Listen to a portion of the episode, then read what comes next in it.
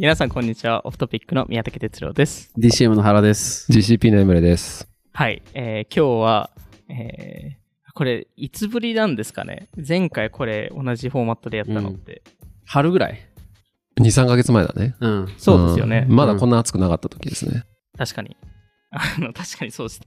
こんなに黒いポロシャツ、ひ品用する時期ではなかったですから。揃ったっていう。そうだよね。今日はだからスリーブラックポロシャツガイズで。偶然にも。いポッドキャスト名かそうしましょうか。スリーブラック。冬とか辛く買わない。冬辛くないそれ確かに。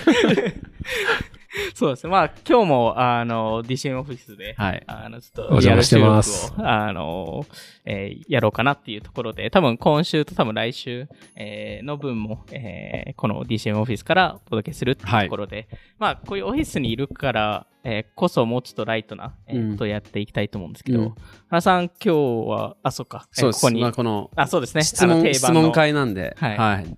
We get requests ですね。そうです。聞いてくさださいね。これすごいいいやつだから。い。ちゃんとあの、プレイリストに。あ、そうだね。あのちょっと今日帰るとき聞いて帰ってください。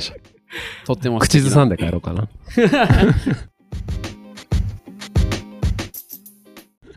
なんでまあ、あの、今日はその質問をお互いはい。回答するっていう感じ、えーでいきたいなっていうところで、誰からいきます？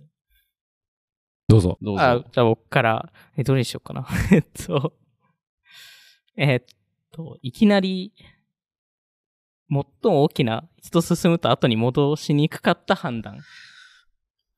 なるほど。だからワまあ one way と two way っていう decision making のうち one way ってやつね。そうですね two way が決めて、後から変えれるやつ。はい。うんで、ワンウェイは一回決めちゃったらもう元に戻せなくて、まあ、まさに投資とかはそうです。投資とかはワンウェイですよね。はい。で、逆に細かいビジネスの意思決定はツーウェイ。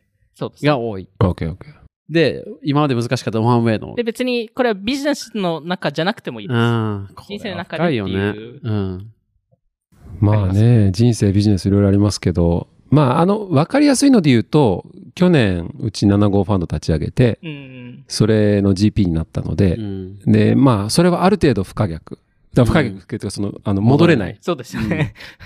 あの、契約上、あの、GP になると、あの、辞められませんと。辞めるときに、あの、何人以上辞めるとファンドが解散するみたいな条項も、キーマンクローズっていうのがあったりするので、辞められないし、まあ、その自分たちのお金で、あの、あ名前でお金を集めるっていう、まあ、倫理的なところからも、えー基本的に辞められないし、あの、投資先とかに対する、あの、いろんな関係っていうのもあるので、まあ、なので結構そ、そこに行くまでの1年間、GP になるまでの1年間っていうのは、一通りいろんなオプションを考えて、あの、自分何がやりたいのかなとか、うん。どこでどういうことするのが一番いいのかなっていうのを考えて、最終的には、あの、このままグロービスでパートナーになるってことを決めたので、あの、それは、ここ最近起きた、あの、後には戻れない大きな決断だったかなというふうに思いますね。まあ、そういう career choice とかはやっぱり、どうしてもそうなりますよね。そうだよね。うん。なんかキャリアチョイスもやっぱ考えてたんだけど、その、に20代の頃って、うんうん、自分の中では one way っぽく思ってたけど、はいその、今決めたら戻れないって思って career choice してた。僕、例えば新卒がコンサルティングで、うん。ビジネススクール行ったりとか、ちょっとスタートアップやったりとか、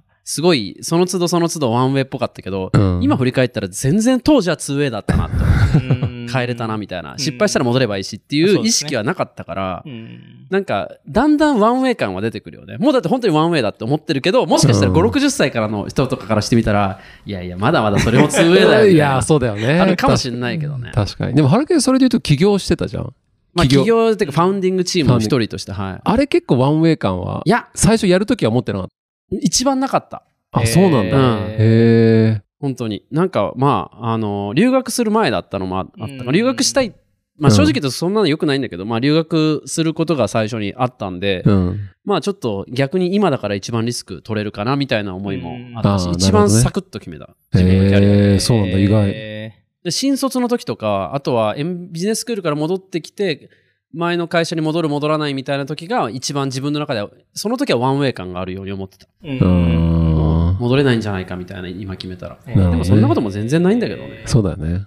意外とない、その仕事におけ置いて、ワンウェイであることって実はそんなないのかもしれないよね。んそうね。確かに。うん。い確かに原さんはないですか？や、いろいろかん、どうなんだろう。本当に仕事キャリアで言うと、思った以上になかった。振り返ってみたらなかった気がするしう。ん。うーん、どうだろうな。なんだろうね。だからだい、その、なんだろうな、本当に。留学に行くとかだって別にいつでも行けたかもしれないから、ツーウェイで。まあ、ツーウェイだし。そうですね。まあでもなんか、そのタイミングでしか行けなかったとか、まあねそういう、そういうのもあったりすると思うので、うん。なんかあります？VC の仕事って、うんでもなんか結構その、まあなんていうの？いきなりワンウェイじゃないかもしれないけど、積み重なっていってワンウェイ感がどんどん出ていく仕事だと思ってて、はいはいはい、そう自分の担当先がどんどん増えていったりだとか、うんその、そのファンドにおけるトラックレコードみたいなのが溜まってったりすると、まあ、最初はワンウェイじゃないと思って入ったかもしれないけど、なんかやっていくうちにどんどんワンウェイ感が出てくるみたいな。確かに。うん。そうですね。なんか、この場合とかだと多分、高校がアメリカだったので、うんうんそこに行く判断は多分、あ、それ大きいね。国を変えると。ですね。うん。確かに。はいで、しかも一人で行ったので、うん。それまで日本だった？それは日本、まあイン、インターに行ってたので、英語の勉強はずっとしてたんですけど、ただ、その高校もちょっと、いろいろ特殊な高校だったので、まあそこに行くっていうのは結構、その、まあそもそも9年間、その、同じ学校にいたので、うん。こうしてるっていう判断は結構自分の中ではすごい大きかった。うんまあそうだよねうん。確かに。しかもその年齢でね、9年間ってもう人生の大半その学校で過ごしたみたいな 中でね、全く国も変えていくっていうのは大きいね。そうね。まあなんで、なんか多分後戻りはもしかしたらできたかもしれないですけど、うんやっぱ当時はやっぱり本当ワンウェイ、つまりそれを選ぶかもう残るかっていう。教育はそうでしょうね。はい教育とだと最初に入る会社とかもね、んワンウェイっちゃん。ワンウェイだから、うんやっぱ最初に入るとか、そうですね。おそらくそんな大学3つも4つもとか、高校5つ行ってますみたいな人も少ないから、うんでそういう意味で確かにそうだったかも。うんうん。ワンウェイ感あったかもな。そうですよね。仕事は逆にね、なんかかい、いなんか変えやすいしね。う。うんん。辞める、なんかその新卒の会社辞めるとかは結構みんな、ちょっといろいろ考えながらやる人もいるかもしれないけど、うんでもそれぐらいなんだろうな。そうですね。うん。うん。なんでやっぱ、この中ですとやっぱ高校と、あと、前職のまあデジタルガレージを新卒で入るっていう決断と、あと、えー、辞めてオフトピックをやるっていう、多分その3つそうでしょうね。なんかすごいわかる気がする。が多分、うん。結構大きな、あれでしたね。うん。そうね。じゃあ原木は特に、そんな大きいのはないと。いやいやいや、でもね、もう似てると思う。僕も新卒の会社選ぶうん時と、うんえっと、辞める時。うん。でも、振り返ったら辞めるのも別に戻る人もすごいいっぱいいる会社だったから、なんか、うん。コンサル以外はどっか見てたんですか？僕ですか、はい新卒の時、はい。あの、普通に国家公務員とか、えー 実は、はい。その二択でそう、だからそれがワンウェイなな理由としては、うんあの、その時ならなかったらなれないから、片方が。が。やっぱ日本っててその新卒カルチャーがすごい強いから、特にそういう資格とかだと、なんか、その、もうちょっと3年後に入ろうかなとかって、特に国家公務員とかないから、要はもうならないっていうのはある意味決めるみたいなうん。こともあったんで、確かに。うん。それはワンウェイだったかな。うんうん今思えば。はい。はい。どっち行きます？じゃあちょっと僕から 質問いいですか、はい。あの、これ僕のまあ最近のちょっと悩みでもないけど、まあちょっと自分でもうちょっとこういうこと振り返んなきゃいけないなっていうこととして、このうん自分がアドバイス、メンタリングを求める人は誰かっていうのが、二人がそういう人いんのかなっていうのは、ちょちょっと知りたくて、なんか、その、僕、昔、特に、そうだな、留学行ってる時とか、えっと、自分のパーソナルボードメンバーみたいな。自分が会社だとした時に、この人たちが自分の取締役の5人みたいなのを結構真剣に考えては、うん。リーチアウトして、えーあのーアドバイスもらったりとか、日本に帰ってくるたびに時間もらったりとかうんしてたの。で、なんかだんだん、なんか当時は多分時間もあったし、いろいろ振り返る、なんかそのネットワークもある意味限られてたからなのかもわかんないけど、うん。なんか常に持ってたんだけど、最近って、じゃあ自分のそのパーソナル、絶対持ってなきゃいけないよなっていうか、も持ちたいなと思いつつ、なんかちょうど誰だ、どういう風にしようかなみたいな思ってて、で、まあ会社の、例えば一緒に働いてる大介さんとかも超重要な僕のメンターだけど、なんか、他にじゃあどういうアドバイス、メンタリングを僕らはもらうべきなんだろうみたいな結構考えることがあって、だからう、ん二人ってどうしてんのかなっていうのは思うんですよね。うんそこも、そのメンターとしても、その上のうなんかメンターと、あと、一緒の、うん一緒の年代の人っていう、多分2パターンもあるかなと思いますけど。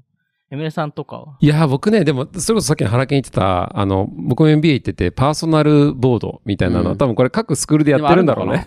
それ、そうかもしれない。も 僕も同じことを同じことを教えて、教えてもらうというか、そのコンセプト、概念を教えてもらって、で、自分にとってのじゃあパーソナルボードって誰だろうみたいな。で、これボードってのは、こう、半年とか四半期とかに一回、うん。自分の今の状況を話して、で、まあ、第三者的に忌憚のない意見をもらうみたいな。で、まあ、前から自分のことよく知ってるんで、かつ遠慮もなく、あの、いろいろ言ってもらえる人っていうのが、あの、まあ、MBA の時にそういうのやろうと思って、あの、当時の同期とか含めて、今5人ぐらい、そういう人がいて、へでそそことは常にちゃんと自分の中でもうんいるんだ。できれば半年1回、でもできなければ年に1回。で、ワンオンワンしてます。あの、全員一緒というよりかは、ワンオンワンで、まあ、ただ飲み行ってるだけかもしれないけど、いやいやいや、いいね。でもそういう感じでやると、なんか結構話してるうちにやっぱり、えーっと、向こうから、なんかお前最近頼んでない的なこととかう、んなんか前の方が楽しそうだったよとか、あやっぱその時々いろいろあるじゃないですか。うんで、あの仕事だけじゃなくてプライベートも含めて何でも話すんで、なんかそういうのを定点観測してくれるし、話してるうちに自分の中でも整理されていくっていうのは、あの、すごいいいなと。だからえパーソナルボードは続けてる、えー僕は。うん逆に、だからさっきさ、その、哲郎さんが言ったみたいな、ちょっと自分の、じゃあ先輩と、うん自分とじゃあ、その、距離感、立ち位置が近いで言うと、その5人はど、ど、なんえっとね、結構ミックスがあってあの、同業もいるし、うん。あとは前職の上司とか、あーいいね。うん、そういう、まあ、それこそ新卒とかそれに近い時の最初の上司、もう年で言うと多分へー。15ぐらい離れてると思うんだけど、そういう人とかは、また全然違う観点。しかもその人 VC とか全く関係ないことしてるから、えー。それって途中で変わるんですか？それとも。変わ今までは変わってないですけど、でも変わりうるかもしれないですね。うんなんか、うんやっぱ最近ちょっとそれで感じるのが、やっぱ自分の仕事がまあ過去10年 VC なので、ある程度やっぱ仕事のつことについて話すときは、VC 的な人の方が、あの、こっちのコンテクストも分かってくれるっていう。うん。前職上司、コンサルとかだと、やっぱりどうしても全部分からないうんから、やっぱそこはもしかしたら、あの、時代によって変わっていくかもしれないし、まあトピックによって違うかもしれないなっていう。そうなんだよねうんそうですよね。逆になんか、そういうメンター側には二人は立ったりはしないんですか？メンター、わかんないけど、そういうふうな、その、あの、た、あと、なんだろうな、その関係性を持ってくれてる人はいるかもしれないけど、うんメンターです、みたいな。おめでとうございます。僕のボード、なんか、ボードメンバーですって言われたことはない。ないね、確かに。え、それ、それは逆にその、パーソナルボードとかを持ってた時は言う、それを言ってるんですか？そういう。ときっと言った方がいいんじゃない？そうだね。あの、同じ MBA に行った人は、そのかまあコンセプトよく知っててコンセプト知っるかるからら、うん、言ってるけど、それを上司とかにはあえては言ってないですけど、ううんん。確かにな、自分がメあのメンターやってもらってるけど、自分は誰かのメンターをやってるの？あの、社内ではね、あるけどね。あそう新しいメンバーのとかは、あの、ありますけど。うん。哲郎さんは？いや、やっぱり難しいですよね。ここの、うん。なんかいい、そもそもそういう人との出会いがあんまなかったりもするじゃないですか。で、やっぱり、まあそういう、なんか、受けたい人からも、その、時間、あの、お願いしないといけないですし、なんで僕が多分一番よくやっているのは、あの、直接的に話してなくて、彼らのいろんな言葉を、はいはいはい。あの、なんで、例えばマークアンドリーセンさんとか、はいはいはいピーター・ピールさんとかの、その、いわゆるいろんなメンタルモデルをうん。自分の中に取り入れて、まあ、この判断だったらピーター・ティルさんは何をするかとか、うん。っていうのをなんか考えるっていそう。ことをやってますね。うん。僕も結構そっち、逆にそっち側に今さい触れすぎてて、この、うん。うん。多分3、4年なのか、もうちょっとなのか、あの、もうそういう、なんだろう、今 YouTube でも、ポッドキャストでも、その人たちの考えって結構深く、しかも濃くうん。知れるじゃない、うん。その、もう表面的かもしれないけど。っていうのがあるので、その、この、それたち、そのぞれの人たちの考え方、メンタルモデル、えっと、思考プロセスっていうのを勉強しやすいから、そうなっちゃうというか、うん。なんか、その何時間も使わなくても、同じ時間でもうひたすらその人たちのインタビューとか読み続けたら、うん。結構、ってなっちゃってたんだよね。だけど、なんか、その、さっきエメル君が言ってみたいに、それって自分でこっちである意味、と僕の学び方って、こっちでなんか、なんだろうな、すでに自分の問いを知ってるというか、こういう時だったらあの人どうするんだろうってなるけど、うん。うんあっちから問いかけてくれないじゃん、YouTube は。ね最近こね。これってちゃんとどうし、何かやってんのみたいな言ってくれないから、なんかそこでちょっとどうしようかな、みたいな。だから自分が問いを持ってるものに関しては、まあ、バーチャルな Q&A 的にできるけど、自分が気づいてすらいないことに対しては掘り下げれない。そう。だからリサーチなんだよね。うんまあちょっとリサーチっぽくもないけど、でもなんか自分で問いが理解できてるって意味で言ったらリサーチで近い。そうですよねえちなみに二人超深掘るの得意だと思うんだけど、なんかそれひたすらやっていくと、この状況だったら、例えばイーロン・マスクどう思うんだろうとかっていうのが、割と、まあそれこそピーター・ティールどう思うんだろうとかっていうのが、割と想像できるレベルまでいくんですかうん。なんか人によってっていうところはあるので、ど、どこまでふ深掘ってその人の考えとか、うん。なんで、ピーター・ティールさんとかは、ピーター・ティールさんの考えっていう、ピーター・ティールさんがめちゃくちゃ参考にした、えっと、あの、あの、ルネ・ジラールの人へのー知らない。本をめちゃくちゃ読んだりとか。へで、そうすると、なんか、なんですかね、なんか、なんかこの瞬間でピーター・ティールさんがどう思うかっていうよりも、なんか瞬間瞬間、あ、これって多分ピーター、ピーターさんが思ってたことが、こういう、こういうふうに捉えてたんだっていうのが、うんなんか気づきがいっぱい出てくるっていうえ。ところへですね。うん。なるほど、すごいな。まあでもドメインを絞ればなんじゃない？だからうん僕も例えばベンチャー投資とかそういうドメインを絞りまくれば、そのじゃあ、ダグリオーネだったらみたいなとへか、ーっていうのもなんかずっとそういう、なんか僕、まあ最近はあれだけど、大体1週間2週間ぐらい、その一定の人選んで、うん。うんその人のものしかず読まない。すごいね。その人のものしか聞かない。へで、ーその代わり全部読むみたいな。その人のモードに入るっていう。そう。そうするとね、もうね、大体後半になってくると、あの、初めて聞くインタビューでも何言うかもうバッチリ分かるようになってくるんだよ。結構次のセリフ言えるみたいな。そうそうそうそう。だから同じこと言うからさ。そうですよ。ポッドキャストだと結構同じストーリーをそうそう話したりとかするので。そうそういうのをやると、でも、それがで、なんか、自分の中でできてたのは、多分、ベンチャー投資っていう、ある程度自分がコンテクストも知ってて、うん。そのドメインも狭いし、うんっていうことだからだと思うけど、へー。じゃあ全然関係ない領域の人のこと知ったら多分全然無理だと思うそうですよね。いや、面白いな。そ、そこまで深掘ってみようかな。で逆に、要約は僕おすすめしない。そのプロセスにおいて。ななんかチャット GPT にバッて入れて、じゃあ200ページぐらいある、ある投資家の今までのインタビュー集みたいな結構あるじゃん。うん。で、あれを入れて出てくる要約を見見ることと、200ページをマジで読んで、ちょっとなんか何、全然もう2違いますよね週間マジでそれ付けになった時に脳みそに残るものは絶対違うと思う。まあ確かにね。なんか重要なのがその細プロかいニュアンスだったり、なんか細かい表現の仕方だったりするので。あと聞きながら自分で考えたりもするから。そのプロセスが重要なんだよね。だからそこは。は僕はショートカットしない方がいいと思うんだよね。うんうん、確かなんかまとめてしまうと、大体みんな同じこと言っちゃうので。そうに。う んわかる。なんかその、僕もその、ポッドキャストが聞きながら走ったりするの好きなんだけど、うこうなんか誰かのインタビューとか聞いてると、なんかだんだんそこから自分の思考に置き換わっていくというか、うんあのそれを聞きながら自分でいろいろ考えるじゃないですか。そうだよねでで、しばらくすると、ポッドキャスト15分ぐらい進んでて、その間何も聞いてなくて、うんこう戻んなきゃいけないみたいな。そう。でそれランニング中だと難しくないですか？そうそう、アッアップルウォッチでこうやってビビビビビってやってるんですけど。もうそうすでにこの15秒戻すそうそうそう。連打連打。なんで、僕だとランニングとかその、そういう間には絶対できないので、もう一応パソコンで、まあ、絶対聞くので、いつでもメモできるようには。えーいや、でもやっぱリアルメンターとリアルアドバイスは絶対いいよね。うんいやなんか本当本当見つけたい。毎年思ってる。なんかそういう。見つけたいっていうか、まあ、うん、そうだね。じゃあ、ここでお互いにやりましょう。あぜひねそういうのね。最近はそういう感じかもしれない。そうだねまあ、そこからスタートしてっていうあですね。いいっすね。じゃあ、僕の方から質問。はい。じゃあね、その、今のちょっと近いんだけど、今鍛えているソフトスキル。あだからなんかの知識学んでますとかうんではなくて、こう、なんかあるじゃん、もうちょっとなんとか力みたいな。うん。そういうので、今、鍛えてる、鍛えたいと思っているものがあるかどうか。なんですかね。ある気はこれします。全く事前打ち合わせなしに、あの、放り込んでるんで。そうだね。え、なんか、な、なんでその質問逆にしようと思ったん？いや、なんか、その、まあ、あの、人間って常に進化し続けたいうん。と思うじゃないですか。うんで、僕らも、その日々いろいろ学習してると思うんだけど、あの、学習もやっぱ2種類ある気がしていて、その、ハードスキル的なところとか、知識として学ぶものと、うん。なんかそれをプロセスする OS とし、OS の部分をうんなんかこう進化させるみたいな。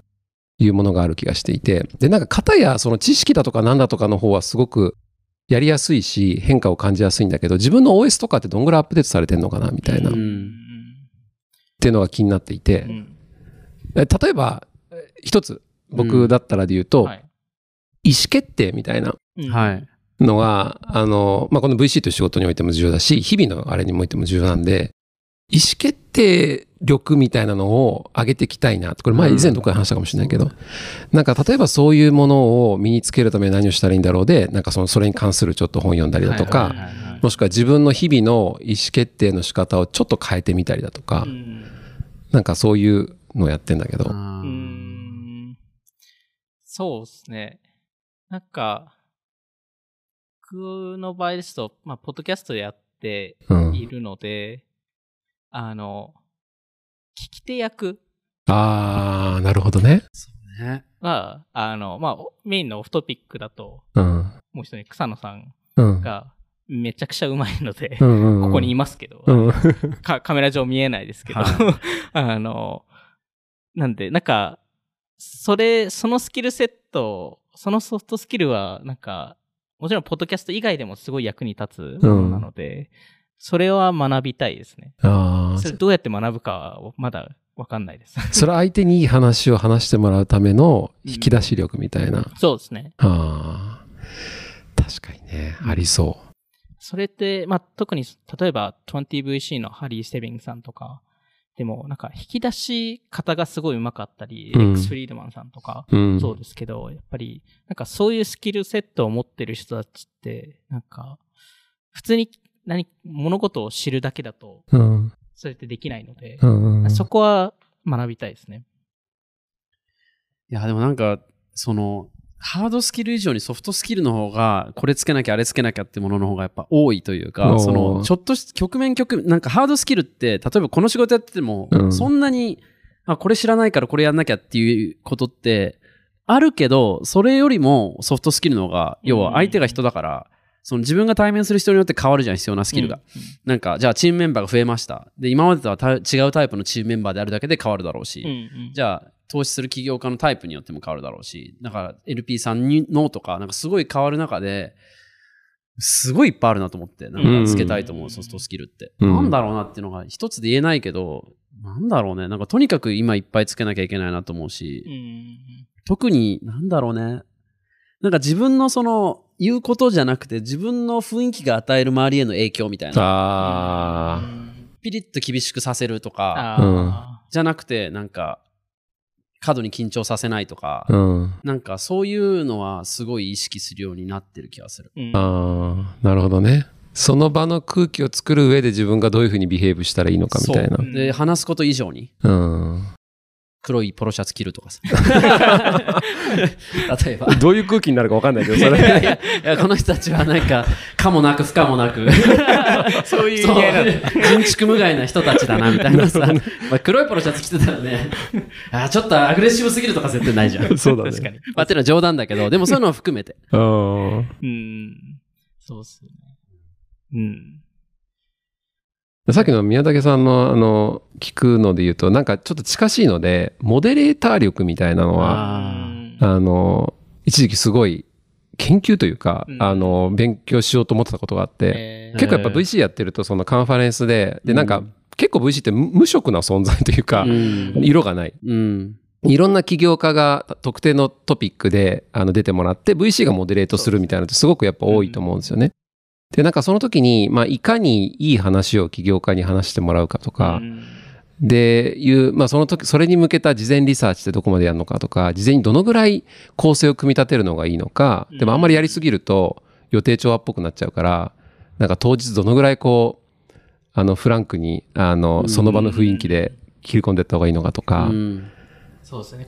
そうオーディエンスもスタートアップの人が聞いてるのと、まあ、例えば事業会社が聞いてるのとかって全然違ったりするし、なんかそういうのに合わせたモデレーションってどういうふうにやるのがいいのかなみたいなのは。なんかこれも、な何パターンかありますよね。その、うん聞き手役のやり方も。例えば、えーキャラ・スウィッシャーさんとか、あの記者のうんとかだと、多分、彼女がめちゃくちゃ聞きたい質問を、ただただ質問するっていう。うんでも、はいその質問の仕方がすごい上手かったり、うんすごい、あの、なんですかね、深掘りしたものとか、普通、普通だと聞かない質問とかを聞いたりとかするのもあれば、なんかもうちょっと場を和ませるっていうか、うんなんか、その人が気持ちいいように話せる雰囲気にしたりとかっていうパターンもあったりするので、なんかそこもどっちをしたいかっていう、うん。なんか僕の場合ですと結構課題としてあるのが、自分のナラティブをどうしても話したくなっちゃうので、コンテンツいっぱい持ってるからね。そうなんです。なんか事前に調べていくと、あ、なんかこういう風に、なんか、こういう風な回答が欲しいのでっていう風にどうしてもなっちゃうので、確かに確かに。それ、なんか、そういう質問をしてしまうのはよくだないここ、あ穴埋め的にここ埋めてくれみたいな感じにな なっちゃいかねない。はい。でもなんか二人のやつ近いね、そう思うと。だからその、宮武さん聞き手力って言って、まあ相手から引き出したいでしょ、で、あの、ね、原健が言ってたのも、そ自分の存在によってその場の空気感を変えていくみたいな。うんだあそれこそ相手がどういうふうに行動するかってものに対して影響を与えたいってことだと思うから。うん確かまあでもこういうの変わるだろうね、必要なものだけど、ソフトスキルがとにかく重要だから、うんなんか、どういうのを求めて、ど求められてて、どういうふうに変え多分年によっても変わるだろうし、そうですうん。に。うん。おそらく。自分のポジションにしても、自分の立ち位置にしても変わるだろうし、変な話、アメリカ行ったら変わるじゃん。必要なソフねソフトスキルなんて。確かにねもう明確に変わるでしょ、人格が。うん。うん。同じこと日本でやってたら、ちょっと、ちょっと、あ大丈夫です、みたいにな。あ、わかる。あの、アメリカ、確かに何日かいるとモード変わる。変わる変わる。変わる。なんか向こうやっぱもっとアグレッシブだし、ね自分のアピールとか、知らない人にどんどん話しかけていくとか。確かに。まあ、あの、実際に向こうの VC から何回か言われたことあります。もっとアピールしろって。あー おとなしすぎると。そうね。うんそうですね。はい最もう一個ぐらい行きましょうか。はいはい。じゃあ、ちょっともうちょっとパーソナル系な質問で、今パソコンでどういうタブを開いてますか？今ちょっとパソコン閉じてるけどまあ普段？お覚えてる、まあ普段。結構普通だな、多分。すごい普通。ブラウでも、まず結構開いてる方なのか、はいしかもブラウザー複数開いてる方なのか、僕はブラウザ複数だし、あの、その中のタブもタブも複数。結構多いですか？多分、タブの数、まあ、割と多い気がしますね。だから積んどくみたいになってるのいっぱいある、左の方。これ読まなきゃみたいなブログとかが左の方にわーっと溜まってたりとかする。うんブ。ラウザは。で、ブラウザも2つ。うんああ、二つ。はい。別に使い分けしてるわけじゃなくて、ただ単にもうその方が切り替えやすいから。確かにね。うん確かにで、違うモニターに？いや、モニター僕これだけですね。あ1個だけで。ララップトップ1個でやっって、であとはもう普通の、もうノーションに、スラックに、うちあと社内は Teams だから Teams に、みたいな。うん全然面白くないな。僕はね、家でやるときは、でかいスクリーンにつなげげるんで、はいそれを4分割してやって、なんかすごいねえ。ーちゃんとしてるね。で、1個が多分一つのパソコンの画面ぐらいの大きさあるんですよね。あーだからそもそも常に4ウィンドウ開いてて、で、そのうちの1個がブラウザーみたいな感じ。えー。はいはい。で、ブラウザーのタブの数はそんなに多くない。てか、まあめちゃくちゃめちゃくちゃつまんないえー。Google カレンダーがあって、Gmail があって、うん。あとは、なんだろうな、ノーションかなんか開いて、あうん。の僕ノーションなぜかあの、ブラウザでやってるんで、とか、なんかあといくつかあるぐらい。えーほですね他の三つ他はスラックと、あと、ズームミーティングしてるんで、ズあーームの画面、あ、ズームの画面が常に。そう、あの、相手が見える画面と、あとその下にあの、投影してるものが見える。二つ画面使って。えーえ、じゃあ普段その、ズームしてないときはその二つはブランクなんですか？ブランクで、そうね、その時はブラウザを大きくしたりとかして、あの、やってますけど。えいや、だからそれ慣れると、もうこのパソコンの画面がちっちゃくてしょうがなくて、あ あのね、複数同時並行できないからやりづらいみたいになってますけど。ーそうすると出張とか困りますよ。あ、困る困る。そうなんですよ。僕も原さんと一緒に前職からそうですけど、あの、モニターを使わないっていう。うんあ、そうな僕のもモニターは正直何回もチャレンジしようとしたけど、結局僕いつもこれになる。あ、そうなんだ。うん家にもモニターあるんですけど、ほぼ僕も家にもあるえ、マジで？はいうんえー、会社にもあるけど使ってすない。げえ楽じゃない？でも。多分楽なんだろうなと思いつつなんだけどね。結局使うのブラウザーとメールぐらいだから。まあね。なんか毎回つなぎ込むのがめんどくさいっていう。あーあ、でもなんか最近1個プスって刺すと、それに全部繋がってるのがあって、えなんか1個だけ刺してやってるけど。まあでもこれのなんかあの難点は、あの、いいろいろ見えちゃうんで、スラックでポポポンとか出てきて、はいはいあの、出てくるのすっここっとかってなんか出てきて、で、それであるし、なんかメールもポンとできたの見えたりとかするんで、気が散るってのはある。うーん。だから1個だけに集中したいんだったら確かに1つの画面の方がいいかもしれんとは思う。ね。そうだね。何開いてんすか？僕は、だいたい、えっと、ブラウザ3つ開いてて。あ、3つ？へえ、え。ブラウザを3つ？タブじゃなくてブラウザを。3つで、で、えっと、この質問を考えたときに1回み、うんなんかタブうんどれくらいあるかって見たんですけど、ちょっと多い方だったんですけど、38個開いてまあーめちゃくちゃ開いてるんですよ。どういう原さんで僕ら10ちょいだとす。思う。原さんと似僕たように5とかだぐらいだ。。5なんてないよ、そんなの。5はないです。ないない、もう、ない。嘘。本当にない。あ、なので、そもそも、なんか、複数の組織と関わってたりするので、そもそも Gmail だけで4つタブがあるんですよ。あー、なるほど。あの大学の大学のメールアドレスと、はいはいはいはいオフトピックのメールアドレスとか、なんか、複数あある。大変だね。なんです。あの、それだけでブラウザ4になっちゃうので、あ あ、ブラウザ、あ、タブ 4, 4つになっちゃうので。れ38個ほ残りなんすか？えっと、えっと、一、一つのブラウザーは、その、シリアルトークって、その、リテール関連の、あの、ポッドキャスト用に、それは、えっと、基本的に、えっと、しまってあるんですけど、うん。必要な時に出すっていう。うんで、そこになんか、あの、読みたい記事とか、えーそれ専用の、えっと、ブラウザーになっていて、で、それ以外ですと、えーあ、まあ、いわゆるそこで、シリアルトークですとニュースレター配信配信してるので、それにニュースをピックアップした時にそ、そっちにああ、すぐ貼れるように。貼れるようにしないといけないんですよ。なんで、それ用にあるのと、あとは、その、えっと、特にめちゃくちゃ使い分けしてるわけじゃないですけど、一つがもうちょっとコミュニケーションより、うん。なんで、Facebook とか、えーえっと、Slack はアプリ使ってるんですけど、まあ、Gmail とか、えーが、えっと、一つの、えーブラウザとしていろいろあって、で、もう一つは、どちらかというと、もうコンテンツ、へえ。なんか読みたいものとか、まあ、それも僕もすごい溜まってるんで、へなんか半年ぐらい、そうね。なんか放置してる。え。半年？あ全然半年？閉じられないタブがあるの。はいモバイルの、モバイルのブラウザなんてやばいと思うよ。実際、実際見ますと、多分半年以上開いてるやつだとうん、一番左なんだろうマインクラフトのあの創業物語マジで？は多分ずっとやっすごいね。開いてるのと、あと、なんか、あの、軍事、軍事テックのなんか AI のなんか活用法みたいなのを多分今年の1月とか、それは暇の時に読もうと思って、読もうと思ってずっと読ん半でた年間過ぎた。わかる。これ僕今左側にあったやつさ、このアトランティックっていう、あああ。れなんかあるじゃない？メディアというか雑誌というか。はいはい長いじゃん。長い長いはい。すっごい長いし、ちょっと難しいでしょ。うんもうしっかりやるよね。しっかりやる。なんか、あのーずっと溜これはまり続けね、る。確かに読もうと思ってたな、みたいなやつを。うん。結構ツイッターとか開い、なんか多分いっぱい開いてうんるケースもありますね。このツイート後でもう一回リツイートしようとか。ああ。はいはいはい。えちなみに二人、あの、あれ、メールのインボックスいっぱい溜まってるタイプ？僕ゼロにしないと気に、気に気が済まないんですよ。僕は、えっと、ほとんど、えっと、ゼロに近いです。ただ、うんえっと、あの、後々チェックしないといけないやつを、えっと、未読にあえてしてたりするので、あなんで、スーパーヒューマン一時期、あ。転職使っってた時は、リすごいリマインドをああ、送ってたで、のね。えっと、やってましたけど。えー僕も仕事のやつはゼロ。ゼロまで行く。仕事のやつはゼロ。うん。ああのー、うちアウトルックなんですよ、仕事が。あ。そうすると Gmail の方ってほとんど見ないあ、そうか。もうとんでもない。そうだよね。あれどうしてんの数十万みたいになってんの？あのさ、プライベートでいろんなもんって、その e コマースでも、メディアでも、あの、登録するじゃん。うんはいどうしてんのあれ？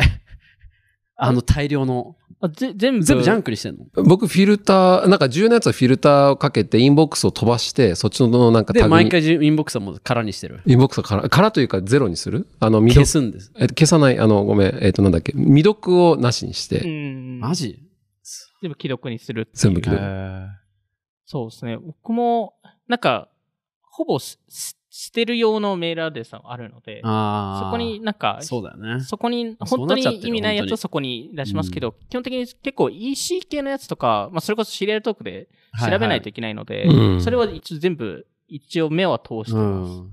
なんで、毎朝メール、まあツイッターとメールでめちゃくちゃ時間かうかる。ん、ん。はい。そんな感じ。ですかね、はい今回は。ちょっと次回は全然質問答えきれてない。4、4問、4問。いやいやほんとめちゃくちゃあったじゃん、これ。4問で多分30分以上かかってますよね。ねうんまあと10回ぐらいやれば終わるんじゃないですか。あーいや またたまり続けてあのタタブが溜まってるみたいなやつ状態だから増えね、今てるからね。そうですね。はい。じゃあ、今回は聞いていただきありがとうございました。今回話した内容が気になった方は、概要欄に載っている我々 Twitter アカウントなどをフォローお願いします。今回の収録は YouTube でも聞くことができます。それではまた次回お会いしましょう。